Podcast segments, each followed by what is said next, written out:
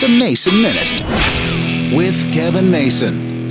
As Nashville continues to grow, it's almost impossible to find a free parking space these days. If you're going downtown, if you're going to some big event, you're going to pay to park. But what's interesting is these parking garages now are all automated, and you set up an account that actually has your credit card on file, so you just pull in, the camera reads when you come in, it reads when you go out, and it automatically charges you. It's how our parking works at my office, except I don't get charged. It goes to the company. It knows my license plate number, it knows when I come in the garage, it knows when I leave, and the company takes care of it. But the problem we're having with this parking company is people are being charged to park when they've never visited that lot. Yeah, there's something wrong with their camera readers. They're only getting partial license plates, so I'm sure the computers look up the partial license plate they get, attach it to somebody's car, and then charge them 40, 50 bucks for parking. The problem, you can't get a hold of a person to fix it, and more importantly, since they're attached to your credit card already, they can take the money out. It could be weeks before you get the money back. I remember the good old days when it was free to park. These days, I avoid paying to park at all cost if I can.